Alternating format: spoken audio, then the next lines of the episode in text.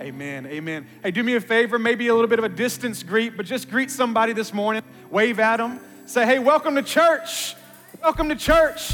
Welcome to church. If you're online with us this morning, we want to say welcome. So exciting to have you here. Again, whether you are with us in person or whether you're joining us online. I do want to say real quick if you're watching online and you're visiting with us, uh, maybe you have just been joining us for a little bit now, maybe this is your first day to join us. There's going to be a number on the screen. Do me a favor and text that number, and that's going to let us know that you're watching so that I can connect with you and reach out and maybe answer any questions that you might have about Victory Church. We are getting so many people that are, are discovering the church and learning about the church in this season now that we're, we've been online as much as we have, and, and so many people are watching online that we're seeing a lot of growth in that area. And so we just want to connect with you again, just to be able to put a face to a name and be able to say hello and share a little bit more about the church. If you're with us this morning, let me hear you real quick in this place. Go ahead and get your lungs ready. Go ahead and get your lungs ready. There we go. I got to get people warmed up. I got to get them warmed up for me because I need you to shout me down. And so if, if your lungs aren't warm and working, then you won't be ready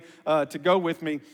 Um, I, I want to say again that not only welcome to Victory Church, but we are continuing our series called the journey. I, I think we might be on week 18, maybe week 19 now. Uh, we're definitely in John chapter 11, and I believe there are 21 chapters in John. So that tells you this is probably going to take us right up to Easter, which I have a feeling was God's plan all along, and it's going to be pretty powerful. But it's just been great for me. I hope it's been great for you as we've just kind of, again, stepped back and taken the book of John and just, we, we, you know, we haven't rushed through it. We haven't gone to it looking for specific things. We've just said, hey, we're going to read the chapter.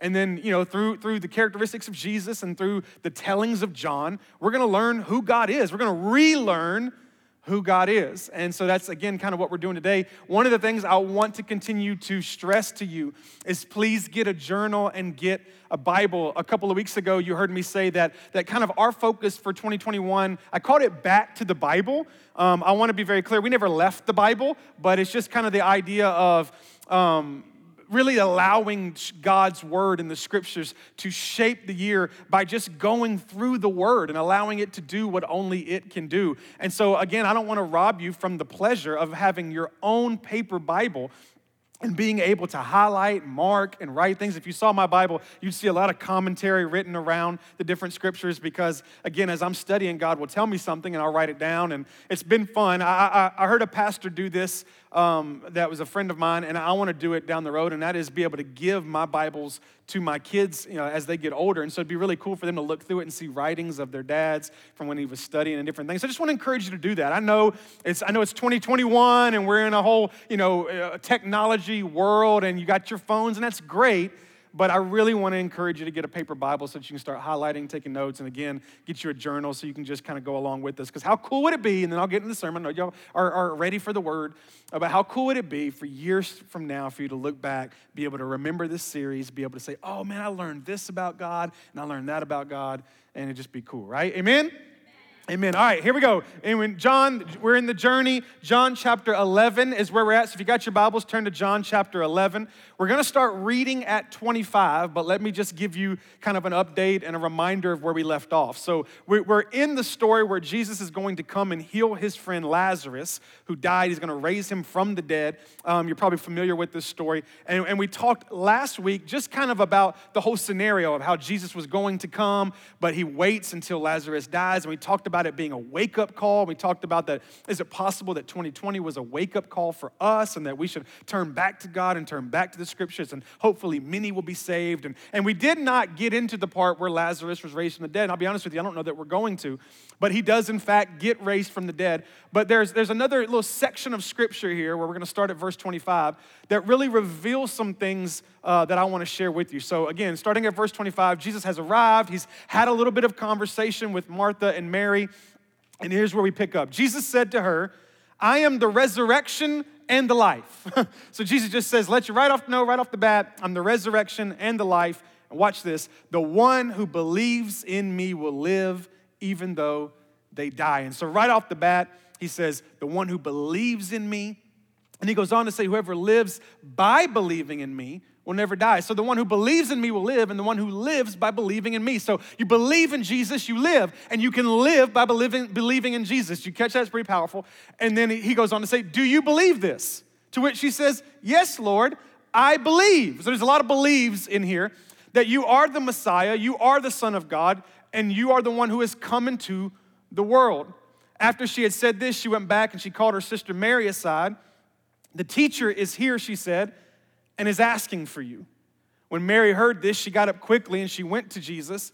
Now, Jesus had not yet entered the village, but was still at the place where Martha had met him. When the Jews who had been with Mary in the house comforting her noticed how quickly she got up and she went out, they followed her because they supposed she was going to the tomb to mourn. When Mary reached the place where Jesus was and saw him, she fell at his feet and she said, Lord, if you had been here, my brother would not have died. If you would have been here, you ever said that to God? If you would have done this, if you would have done that, if you would have been here, my brother would not have died. And when Jesus saw her weeping, and the Jews who had come along with her also weeping, he was deeply moved in spirit and troubled. And then he said to her, Where have you laid him? And she said, Come and see, Lord. And then we get a scripture that's only two words long. I want to encourage you. It's going to be literally, you can kind of start off the new year uh, memorizing scripture, right? And there we go. So, John 11, verse 35. You ready for it? Here it is Jesus wept. Everybody said, Jesus wept. You've already memorized scripture. It's pretty impressive, right? Now you just got to remember the reference. John 11, 35 was what? Man, we're starting off the year. We ain't playing with this back to the Bible stuff. We're memorizing scripture and everything. I want to talk to you for a moment this morning from, from this thought a new frame of reference. A, a new frame of reference. Whenever it comes to what you and I think about, what we think about something, we, we gather our information and we gather our thoughts and our beliefs from what is called a frame of reference, okay? And, and so, again, what that is, is you're kind of gathering criteria and you're gathering experiences and different things, and you take that stuff and you put it together, and then that becomes your frame of reference, and that helps you decide what you think about when you think about something, okay? For example, let's just say love, love, marriage, dating, all those kinds of things. What you think about when you think about love tends to be dictated by your frame of reference, okay? So again, we'll, we'll just kind of put love here. And so let's just go through some of the frame of references, all right? Right off the bat, what you tend to have is what you know based off of your family. So, so what you've seen in your parents, what you've seen, you know, love in your household. Again, that's just kind of what you've seen when it comes to marriage, when it comes to love. And so there's that. Then there's the infamous, infamous TV, right? What we've seen on, uh, I don't know what shows you sinners watch, Grey's Anatomy, uh, you know, all that crazy stuff that's giving you off love. So, so we have that. And then we normally have either uh, our own experience, right? Maybe we've been in a past relationship or a past marriage. And so these kind of things tend to shape what we think about love. So when you go to somebody and say, hey, what do you think about when you think about love?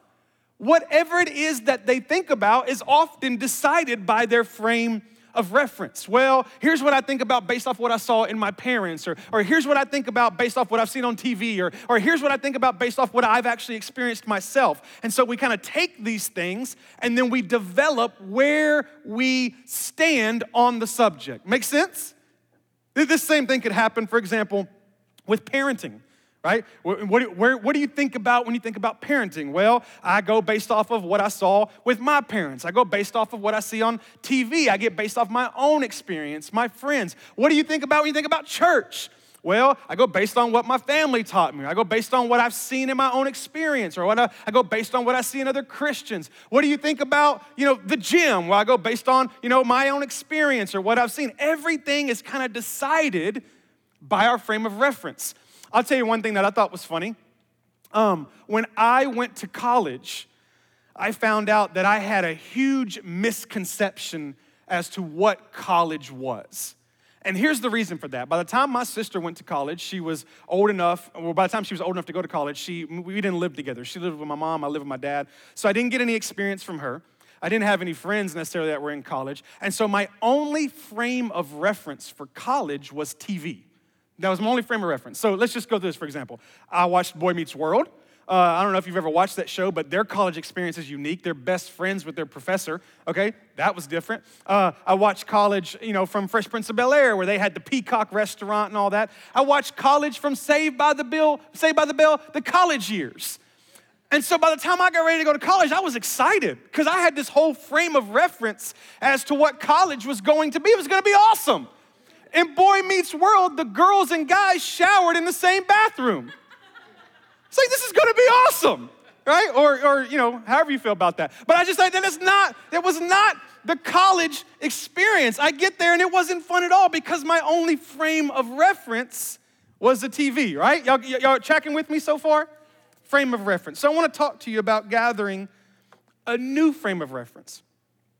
Everything that you and I, every way that we develop what we think is based on our frame of reference. So here's the question I want to ask you What do you think about when you think about God? What, what, what do you think about when you think about God. Now, first century Jews had developed this thought process around God based off of their frame of reference, okay? So let me just take you there for a second and give you what was mostly their frame of reference. Right off the bat would have been the temple. Now, this was kind of their, their church, okay? So that's what first century Jews, they had, they had their temple, their temple experience. That was a part of their frame of reference as to who God was and what God was like. Another thing that they had was religious leaders, okay? So the Christians, the Pharisees, the, the, the over spiritual people, the people who taught them what it was like and what it meant to be a, a God follower, okay? So they had the temple, they had religious leaders, and then they also had the law. And I'm, I'm gonna say, I'm gonna call it the Jewish Bible, okay? What it really was, it's like the five, first five books of the Bible that you're reading today, the Old Testament. It was uh, Genesis, Exodus, Leviticus, uh, Deuteronomy, Numbers. And that's what they had. So they had the temple, their, their church experience. They had religious people that were around them. And then they had the law of Moses, which was the Ten Commandments, in which the religious leaders had taken and turned into about 400 different laws.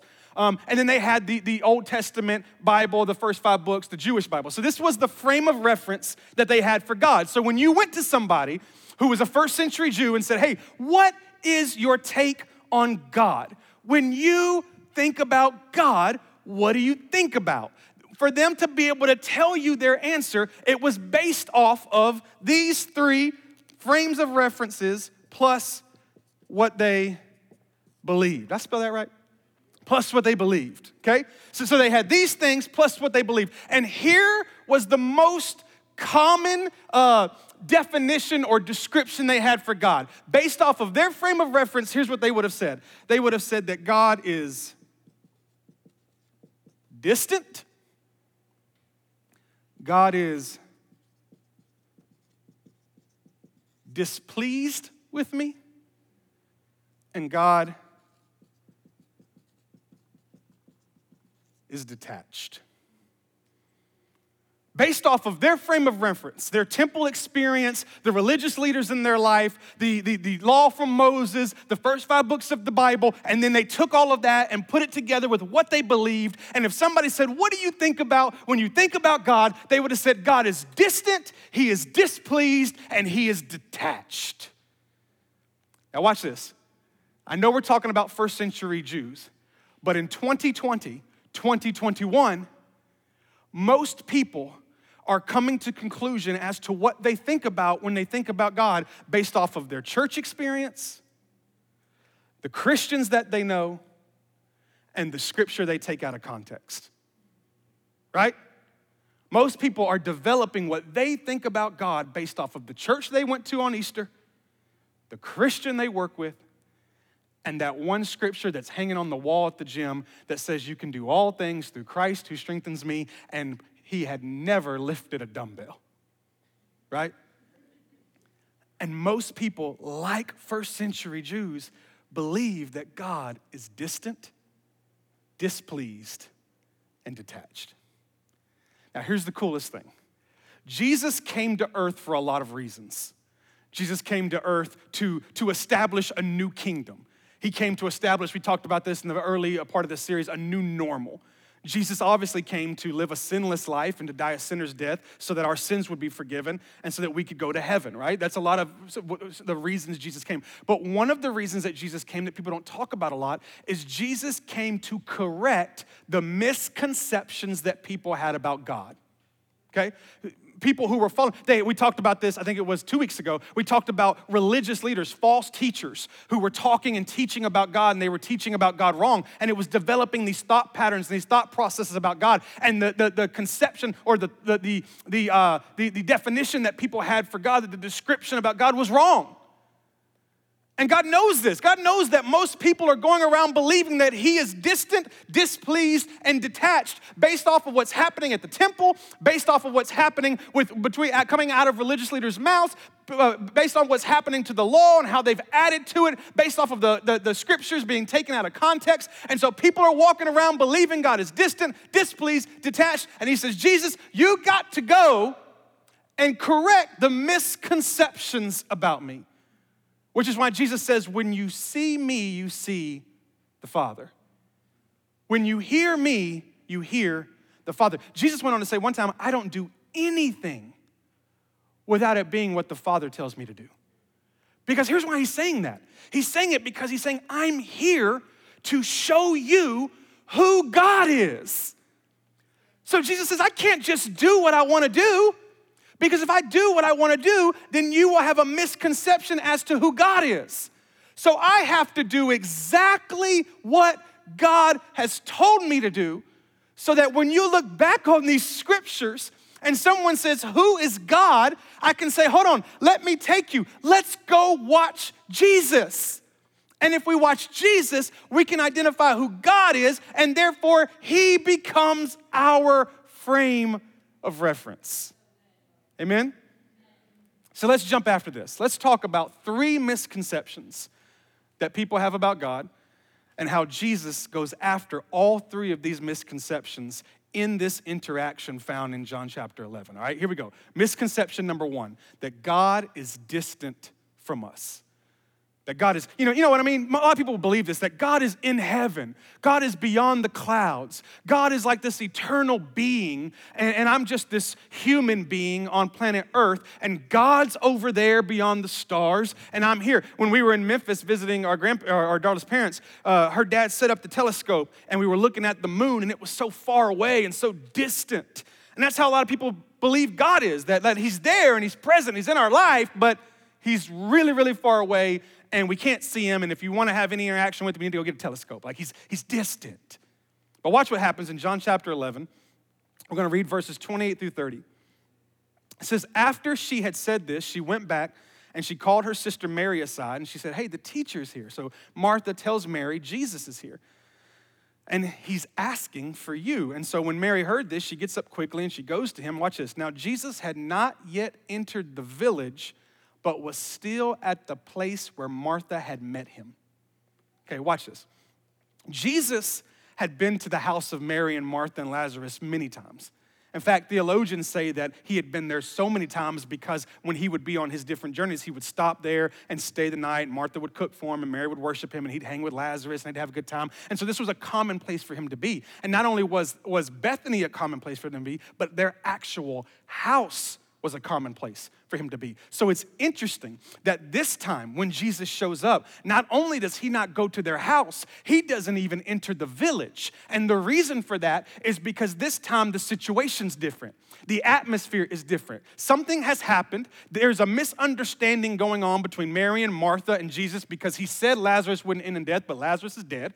And so there's some heartbreak going on. And so Jesus understands the awkwardness and the atmosphere and, and just the feelings and the emotions and how everybody, in the words of Drake, is all up in their feelings. And so instead of going straight to their house, Jesus stays on the outside of the village. And when Martha gets to Mary and says, Hey, Jesus wants to see you, and Mary goes, Well, where is he? And Martha says, He's exactly where I left him.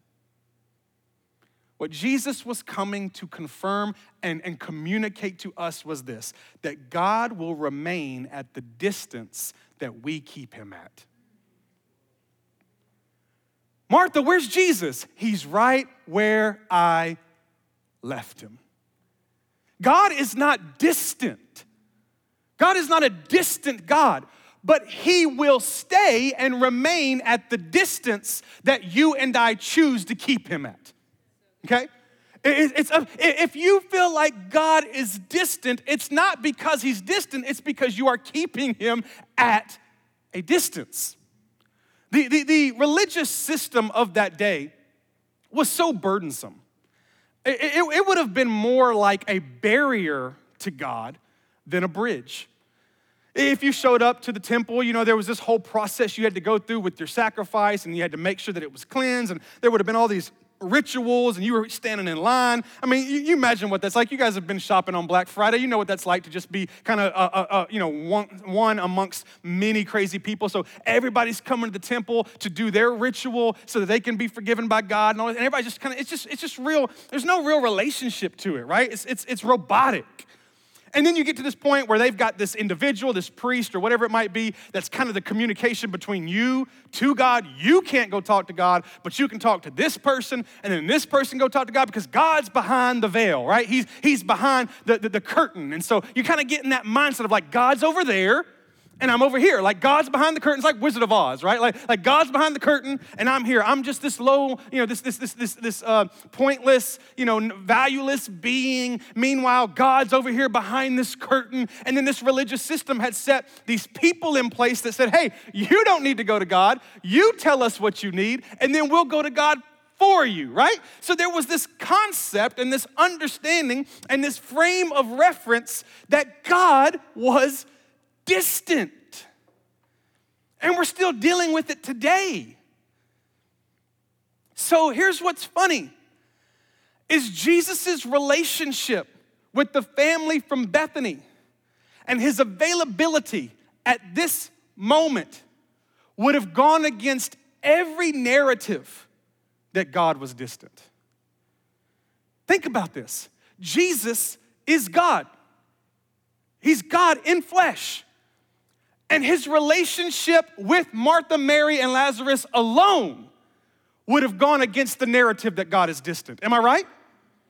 His availability at that moment to be there with them in their toughest moment would have gone against the fact that God is distant that God is just this being behind this cloud, but instead, God is someone that you can have a relationship with. And God is someone who is available when you need Him, and God is there. Think about it like this. Go ahead and put that next statement up there for me. Watch this. Many have misunderstood God to have departed from us. Right? God's departed from us. Yet, it is God who is bridging the divide by drawing near to us and reconciling us to himself once and all through Jesus. The, the, the, religious mindset was that God had distanced himself from us. Meanwhile, it was God. It is God who is reconciling us to himself through Jesus right? Listen to me. The, the, the nearness, the closeness that existed in the garden between God and Adam and Eve, that we then lost because of Adam and Eve's fall to temptation of Satan, is regained through Jesus. God said, Look, I don't want to be away from you. God said, I understand. You, you understand. I can't be around sin. I'm a holy, perfect God. I can't be around sin, but I want to be near you. I want to be near you, so I'll do whatever I can do to be near you. And I've got to find a way to get you back to me because I'm not a distant God. I want to be near to you. I want to touch you. I want to be involved in your life. I want to know you. I want to know you like Adam knew Eve. I want to know you, but in order for me to know you, I got to be near you. And in order for me to be near you, you can't be covered in sin. So I will send my only son to die a sinner's death, not so that I can rule you from a distance, but so that I can draw near to you in relationship. My goodness. That's a whole new frame of reference. He's not a distant God, He's near. I remember we've shared before that my oldest daughter got attacked by a, a dog. One, it was one Sunday, we had gone out to eat with some friends. We were sitting out at the restaurant, we hadn't even got our food yet, and there was a few couples with us, and um, Darla got the phone call. And, and, and parents, y'all know what it's like when, when if you're with your spouse or whatever, and you, you, you can tell a phone call is going on that's real serious. And so everything kind of stops. And the moment she got off the phone, Darla didn't ask any questions. She didn't say like, "Hey, uh, I don't know. Can you find out the you know the, the status on our food?" like it was not like she was gone. She was gone. And then we we did the rest of the couples there. We just kind of figured it out. Like, okay, well I'll ride with you. I'll get our food to go. She was gone because she wanted to be near her baby. You know what I mean? Like like nothing else mattered because she had to be near her. This is the same kind of, of love and heart and, and, and mindset that our Father has. Where did she get that? From her Father. And so he says, I got to be near you. So he's not a distant God. He's doing all that he can and everything that he can to be near us. That's what you need to hear this morning is that Jesus was everything God could do so that he could be near you. He's not distant. Here's what I thought was cool. And then we'll move on to the second one. Is James, the brother of Jesus, he, is, he writes the book of James in the Bible. And think about this. I mean, just the very fact that James comes to believe that Jesus is the Son of God is a miracle in itself because this is his brother. He had, you know, been raised with him and seen him, you know, use the bathroom or whatever. So this idea that he's the Son of God is kind of strange, but, but it just shows you the faith that James had, and it shows you what Jesus does in revealing himself to him, that James goes on to believe that Jesus is the Son of God. And then watch this. James sits down to write the book of James, and he has been with Jesus, and he understands that Jesus is God, and that whatever he sees Jesus do is, is, what God would do, and whoever, however he sees Jesus act is how God would act. And James sits down to pen the book of James, and here is what James says. He goes, "If God, if if we will draw near to God, God will draw near to us." Think about that. James, look, we haven't been with Jesus. James has been with Jesus in the flesh. And so he comes to this realization as to who God is. And he says, Do you want to know who God is? Based off of what I've experienced with Jesus, here's who God is. He's someone that if you draw near to him, he draws near to you. Jesus stays at the distance that we keep him at. He arrived, and Martha met him. And then Martha said, I'm gonna go get Mary. And Jesus said, I will wait here because until Martha invites me in, I'm staying at this distance. That powerful. So God is not distant, He's near. Second misconception. Misconception number two is that God is displeased with us. This is another belief that a lot of people have is that again, we're sinners and God hates sin, and so therefore God must hate us or be angry at us. And when we make mistakes or do something that God doesn't want us to do, then automatically we think God's angry at us, and so we respond in that way. Therefore, God is angry. The religious leader, or even the law teaching that the, the, early Jews would have had during that time, would have kind of taught them that. This law that they created, where they added 400 or so laws to it, where you couldn't put in your false teeth or you couldn't put on a fake leg, and all these kind of things that would create this mindset that, man, if I do anything wrong, God is angry at me. So therefore, God is displeased.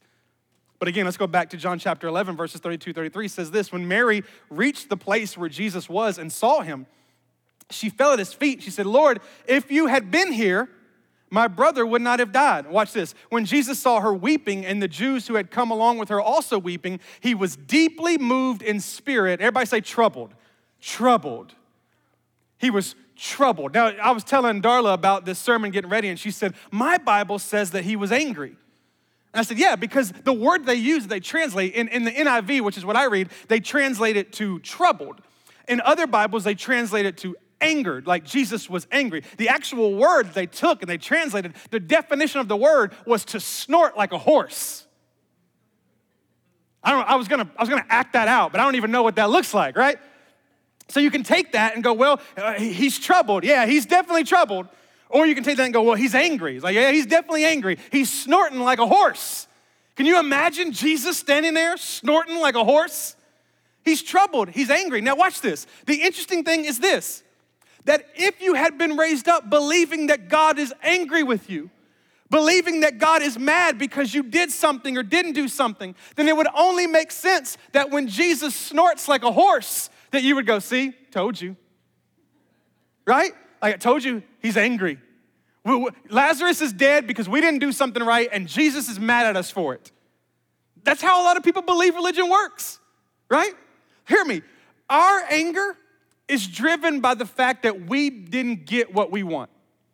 Every time that you are angry, you can root it all the way back to the fact that you didn't get something that you wanted. It didn't go the way you wanted it to go. You didn't get what you it wasn't the, it, the, the conversation didn't go the way you wanted it to go. Whatever that was, and it caused you to be angry. So therefore, we assume that God's response is anger when we don't do what he wants us to do. Did you catch that? We get angry when stuff isn't done the way we want it to be done. So we assume that when we don't do what God wants us to do, that God must be angry. And there was this whole belief for the first century. This is what they believed. They believed that when storms came, it was because God was angry at them. They believed when famines came and diseases, and they would say, hey, if that guy's born blind, it's because God's angry at him because he sinned. That, that was just this belief that if something happened to you and it was bad, then God must be angry at you. It had developed this whole deal. And here's what Jesus wanted us to understand that God is not angry at us, God is angry for us. Please get that in your spirit. God is not angry at you, God is angry for you. Let me ask you this. Anybody in here, you got somebody in your life who gets angry for you. You know what I'm talking about? Like, like, well, I think we all need somebody. We all got to have somebody in our life who just gets angry for us. You know, it's somebody in your corner. And if they're really good, they get more angry for you than you are actually angry, right? Like, I'm just gonna be honest with you. The, the number one person when it comes to people who are angry for me, somebody does me wrong, somebody mistreats me, you know, somebody puts something on Facebook, whatever it is, then the number one person that gets angry for me is Darla. And I mean, she gets angry. She, she gets so angry that I find myself taking up for the person that we're angry at. You know what I'm talking about? Like, like she's so mad. I'm like, well, I don't think they meant it like that. Like, you know what I mean? I don't think they're, they're not that bad. We shouldn't kill them. Like, you know, you just need to settle down for a second. Like, we can't go cut their cat's neck. You know, you got to chill out a little bit. Um, I, I, she just gets so angry for me that sometimes, sometimes I won't even tell her when somebody did something wrong to me because I'm like, she might kill him. You know what I mean? Like, I don't, I don't need to tell her. Like, we all need somebody who's angry for us. Can I please, for a second, give you a new frame of reference for God? He's not angry at you, He's angry for you. He's in your corner. He's behind your back. He's just as mad as you are, but he's not mad at you. He's mad for you. Jesus snorted like a horse and he was angry. Watch this. But he was not angry at a person, he was angry at death. He was, he was so mad that this was even happening to begin with because there wasn't supposed to be death.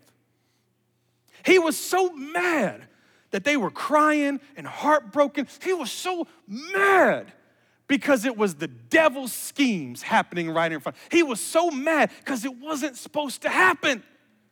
There's multiple times throughout the Gospels where you'll see Jesus. There's a time where there, I think the man has leprosy, and it says that Jesus gets angered about it. He's not mad at the man, and he's not mad at the man because he got leprosy. He's mad at leprosy. He was mad at these things because they were not of God. He was mad because they were the devil's schemes and the devil was doing this, and he was just angry at that. He's angry for you, he's angry at death. He's angry at heartbreak. He's angry at failure and sin. He's angry at all of the things you don't like. He's not angry at you. Why are we taught this? Oh, you messed up. It's like God's King Triton from Little Mermaid. You know what I'm talking about? Like he's got that little pitchfork thing, and every time you do bad, it's like zap, you're zapped. Like God's just sitting around waiting to be mad at you when you mess up. God's not angry at you, God's angry for you. And Jesus said, I've got to, I've come here to explain something to you. Yes, me and my father are snorting like horses, but it's not because you're a failure. It's not because you sinned. It's not because you messed up. It's not because you honked at the person or even said those words on the interstate. I'm not angry at you. I'm angry for you because what we created for you didn't have any of this in it. So I'm angry at it. And here's what's so cool watch this. There were multiple times where Jesus was trying to explain God's character to people, and so he would do it in these things called parables where he would kind of create these stories and make them very creative so that people could understand what he was saying without having to actually know what he was saying. It's like, I'm, I'm gonna, it's kind of, you know, it's an illustration. We use them in sermons all the time. You see them, it's an illustration. And Jesus says, I, have got to, I've got to help you understand. Watch this. I've got to help you understand that when you mess up, your father is not angry at you like you think he is. So, to help you understand that, Jesus puts together this parable. And some of you know it as the parable of the two sons. Some of you know it as the parable of the prodigal son. But here's how the story goes the story is a father who represents God, and then there are two sons who represent us. We're only gonna talk about one son at this current moment. This son is the son who decides he wants to do his own thing, he wants to go on without his father, he wants to take his inheritance and he wants to blow it, no matter how many times his dad says, It's not the best, it's not the best best. It's not the best. He's like, I don't care. I don't care. I don't care. Sound familiar? I know. All right. And so he goes on about him, his own way, and then he finds out that his own way was a terrible idea. Amen? Right? Y'all been there? Remember what it was like to be 17? I know. Okay. So he's just like, yeah, I thought it was right. It was wrong. Okay. So then you find out, oh my goodness, my dad was right. This was a terrible idea. I shouldn't have went there. Shouldn't have dated her. Shouldn't have married him. This was a bad idea. And now I'm in this. What do I, what do I do? And the Bible says that the son decides, hey, you know what? Whatever punishment my dad gives me, however angry my dad is me, however many times he zaps me with his pitchfork, it's better than experiencing this rock bottom experience that I have now. So I'm gonna go back to God. I'm gonna go back to the Father. And some of us find ourselves in this place where it's like, it doesn't matter how mad God is at me, I would rather be with God mad at me than in this garbage I'm in. Or some of us will stay in the garbage because we believe that if we return, our Father will be so mad at us that it'd be worse than the garbage. And then here's what Jesus says in the parable He says that while the Son is on his way, the Father is watching from a distance. Here's what that tells you Is the father watching with one of those belts? Y'all remember what it was like when you were kids and you were told you were gonna get a spanking? Remember what I was like?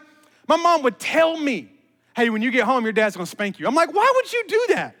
Like, let that be a surprise. You know what I mean? Like, I don't need to, I don't need to think about it all day. And so, like, we're trying to picture the dads in the window smacking the belt. Meanwhile, what Jesus is saying is he's waiting. He cannot wait to wrap his arms around his son. Jesus says he takes off running. I preached about this a few years ago and broke it down in detail. For him to go running uh, as a man, he would have had to lift up his, his, his, his the, uh, the, tunic or the, the, the, the fabric he's wearing. That would have been shameful for him to run, but he runs to the son and he embraces the son and he puts a coat on him and he kills the fatted calf and he puts a ring on him and shoes on him and he celebrates his return. That doesn't sound like a God that's angry, right? Jesus is saying you've got it all wrong. The Father's not angry at the Son, the Father's angry at the sin. But he waits, hoping that his son or his daughter will come running back home. And when they do, he will not think about what they did. He will not be concerned about how many times they went, Dad, whatever. It won't matter because all he cares about is getting them back in his arms. All he cares about is wrapping, all he cares about is them because God is not angry at us, God loves us. John, we talked about this weeks ago. John, after being with Jesus, knowing that Jesus is God, sits down and goes, Wow, for God was so angry at the world that he gave his only begotten Son. So whoever believes in it, wait, no, that's not what John said. God was so, so fed up. Wait, no, God so what? Loved the world. Jesus says, listen, you have gotten this frame of reference all wrong. And you think that God is distant, but he's near. And you think that God is angry at you because you sinned, but he loves you. He loves you so much that he sent Jesus as the final sacrifice so that you wouldn't have to go find some kind of clean, clean animal, that you could just hit your knees and say, Father, forgive me. God loves us. Misconception number three God is detached from us. Not only did they think God was distant, He's there, I'm here. Not only did they think that God was angry, every time I'd make a mistake, God's just sitting there mad at me, waiting to say, I told you so. And all of his religious followers are behind his shoulders going, Yeah, right? God's angry. But they thought God was detached, not, not involved, not connected, right? That he was, he was God, they were them. And the only time those two things mixed is when you needed to keep God happy so he wouldn't kill you. But something happens in John 11. And, and the verse I'm about to walk you through is literally my favorite one because of the culture we're in today. And it's literally the whole reason I wanted to talk about this particular part in John because of what's about to happen in verses 34 and 35, okay? So once again, you see all that's happened. Lazarus is in, in the tomb, and then Jesus says, All right, where is he? Where'd you, where'd you lay him? And the girls say, Come on, let us show you. And they go to where Lazarus is. We're assuming, it doesn't say that, but we're assuming they go to the grave where Lazarus is. And then the Bible gives us John chapter 11, verse 35, where John saw this, okay? John thought it was so important to put this into the book. He said, My goodness, Jesus wept. The Son of God cried.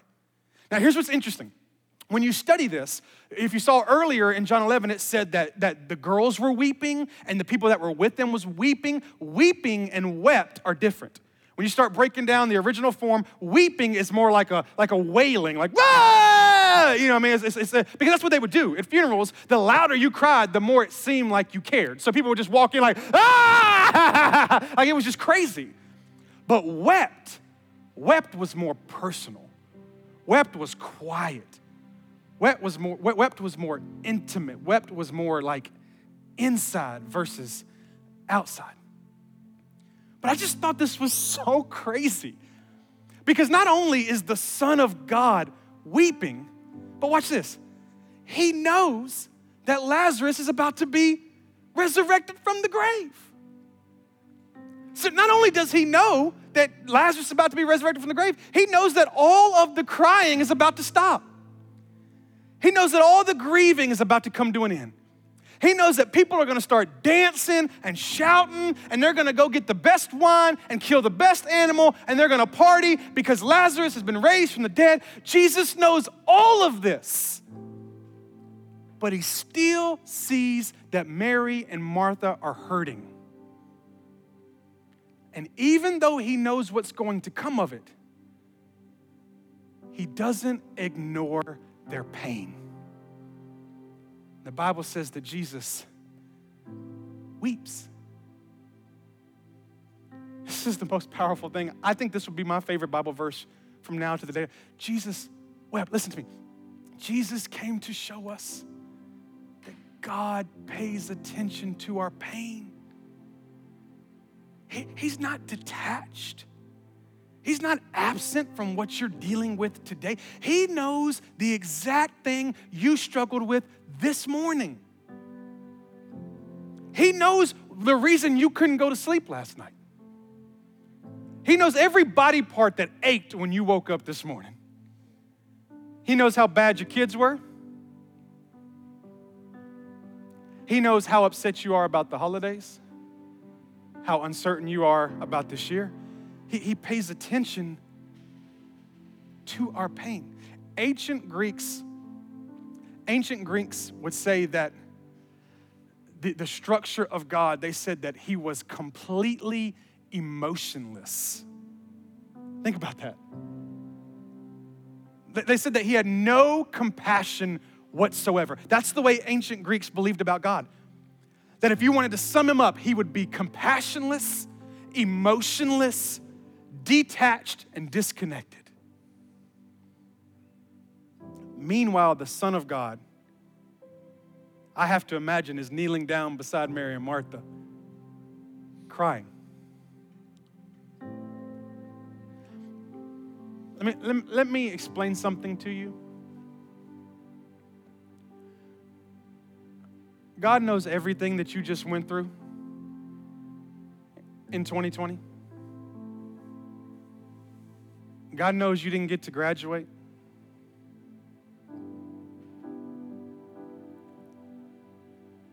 God knows that you hadn't been able to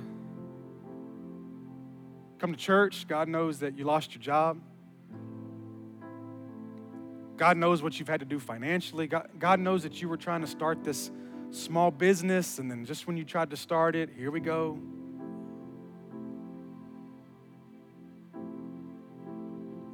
God knows that you've had some fear, some pain. God knows that you've had to keep working amongst all of this. God knows, listen, every teacher, God knows what you've had to put up with. Trying to Skype kids or whatever it is, Zoom kids. Meanwhile, going to work, breathing through a mask, hoping you don't catch it. Every, every first responder. God's known every moment. God knows that you didn't get to be in the hospital room when your loved one passed.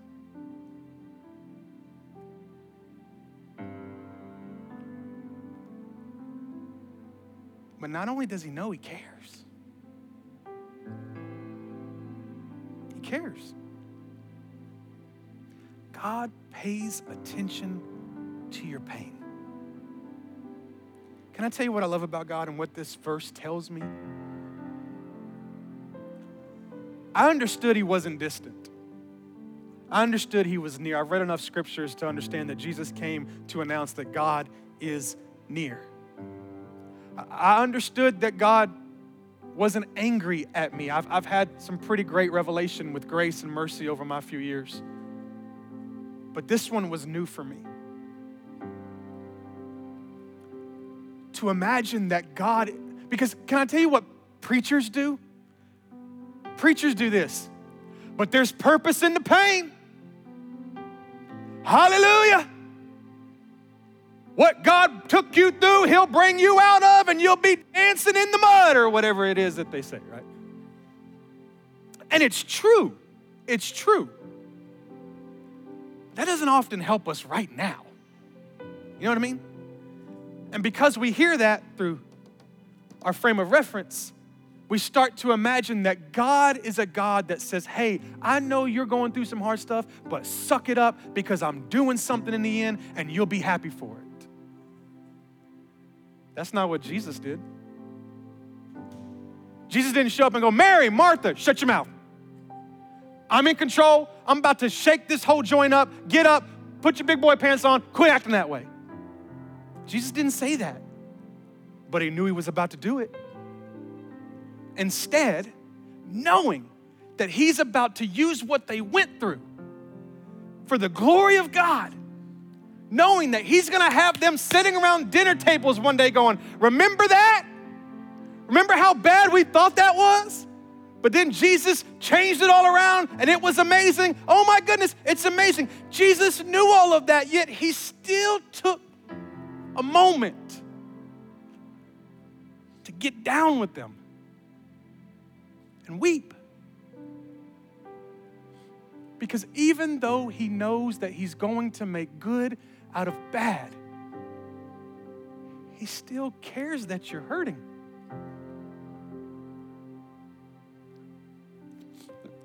Let me tell you how I know this is true.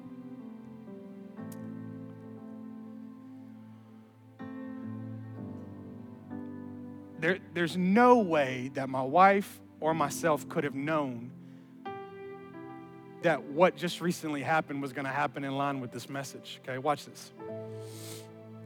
Um, a little while ago, we went to Memphis for the holidays, and uh, while we were there, Darla's grandfather passed away. And I knew they were close. I, I haven't had somebody that I'm super close to family wise pass away. And so I've, I'm still kind of learning how to, how to deal with that. And I knew they were close, and so he's a great guy. And so I'm, I'm kind of watching her throughout the day, like, is she okay? And, and, she's doing a great job of kind of balancing emotions. And so, you know, I'd ask her, I'd say, you know, how you doing? How you doing? She would say, I'm okay, I'm okay. She would say things like, I'm, I'm really more concerned about my dad because her dad and, and her granddad were really close. And she was like, I'm, you know, and he's, he's, he's your natural dad. He never cries. You know, he's that kind of guy. He's a man's man. And, uh, and so she's like, I'm just kind of watching him. I'm like, yeah, I totally understand. So a couple days go by, and again, we're dealing with it. And so I'm, I'm sitting there in their house one day, and Darla comes to me and she says, Babe, I'm gonna go for a run. And I was like, okay. I knew what that meant. I know my wife. That means stuff's going on up here. I need to clear this out. So I'm gonna go for a run. Get away from what's happening. Just cool. So she's gone. I don't remember how long it was. She comes back in. She says, I gotta tell you this story. She says, I, got, I went out to run and I didn't want to go run. Her parents live in Arlington, kind of off the beaten path. She said, I didn't want to run down the road because of traffic. And so I went kind of running off in these woods. And she said, as I was running in the woods, the, you know, it was, it was kind of a rainy, kind of, kind of gloomy day. And she said, as I'm running through the woods, the sun started to come out. And she said, I was watching the sun rays. And she said, all of a sudden I looked over and there was this like pathway. And she said, I went into the pathway. And as I went down the pathway, it was a little track. And she said, I'm, I'm running the track. And she said, it opens up to this big field, and there's a horse there. Now, to me and you, that means nothing. to me and you, were like, and so you ran how fast away from that? But what you got to know about my wife is that horses are one of her favorite things in the world. And for her, it's always been kind of a symbol of just peace and joy. So think about this.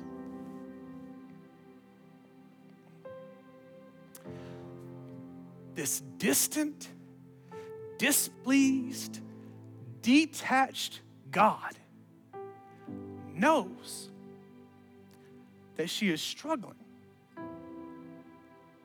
with pain. And so when he sees her go for a run, he leads her.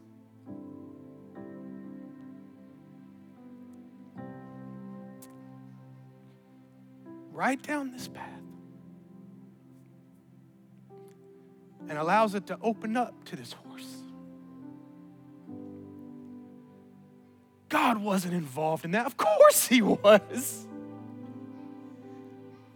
You kidding me? She could have went down the road, looked at cars and trucks all day.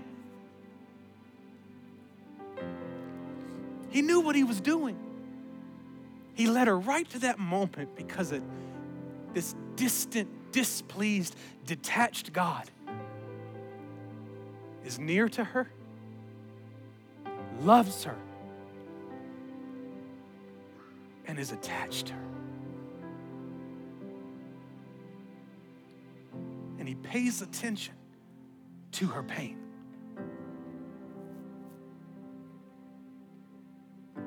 Jesus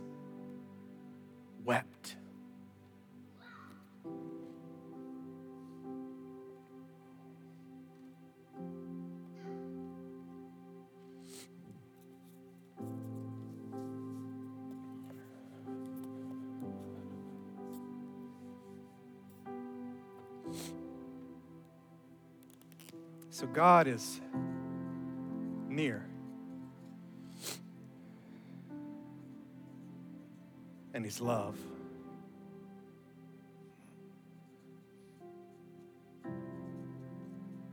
And He's attached. But you don't know that.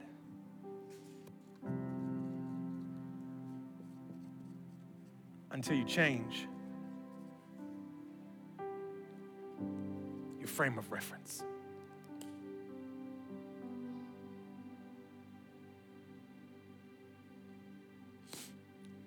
I'm inviting us all this year let's change our frame of reference. Let's go back to the Bible. Let's follow Jesus. Let's learn who God really is. And then let's let Him change our life. Now, here's what's so cool, and I promise I'll wrap this up. Remember what Jesus said to Martha at the beginning? He said, Those who believe in me will have life, and those who live by believing. And a few moments later on in John 11, he wants the rock moved so Lazarus can come out, and he tells Martha and Mary to move the rock. Now, he could have moved the rock, he could have twinked his eye, and that rock would have moved. But here was the catch he needed them to believe. Jesus can tell you that God is near and love and attached, but it's not until you believe. You can read about it all day, but this is where it's at. So here's what's cool. At our church, we always do a word for the year. And I wasn't going to do one. I wasn't going to do one because last year I did shift. I think I'm to blame for 2020. I'm not sure. Um, but then I felt the Spirit of God tell me, this is what we're going after this year to believe.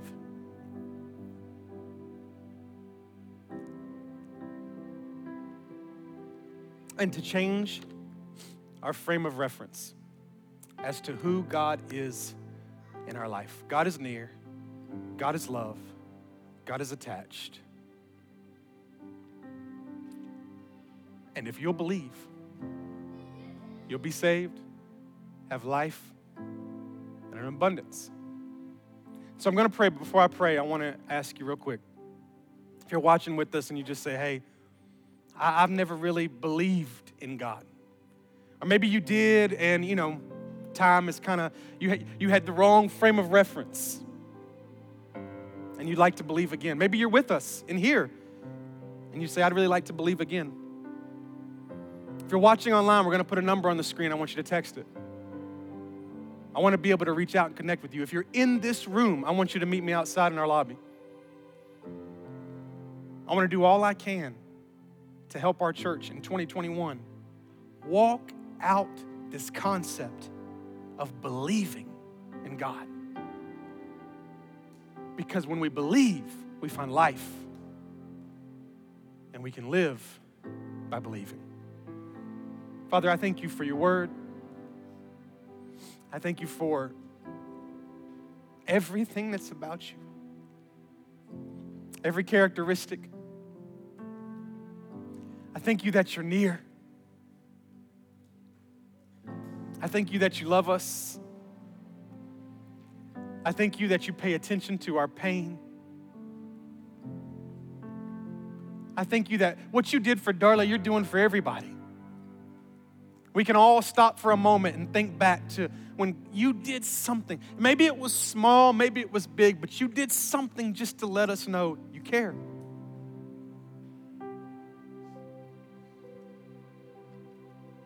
So, Father, this year we want to believe. We want to believe more than we ever have. For every person that's watching, I pray you'd move on their hearts.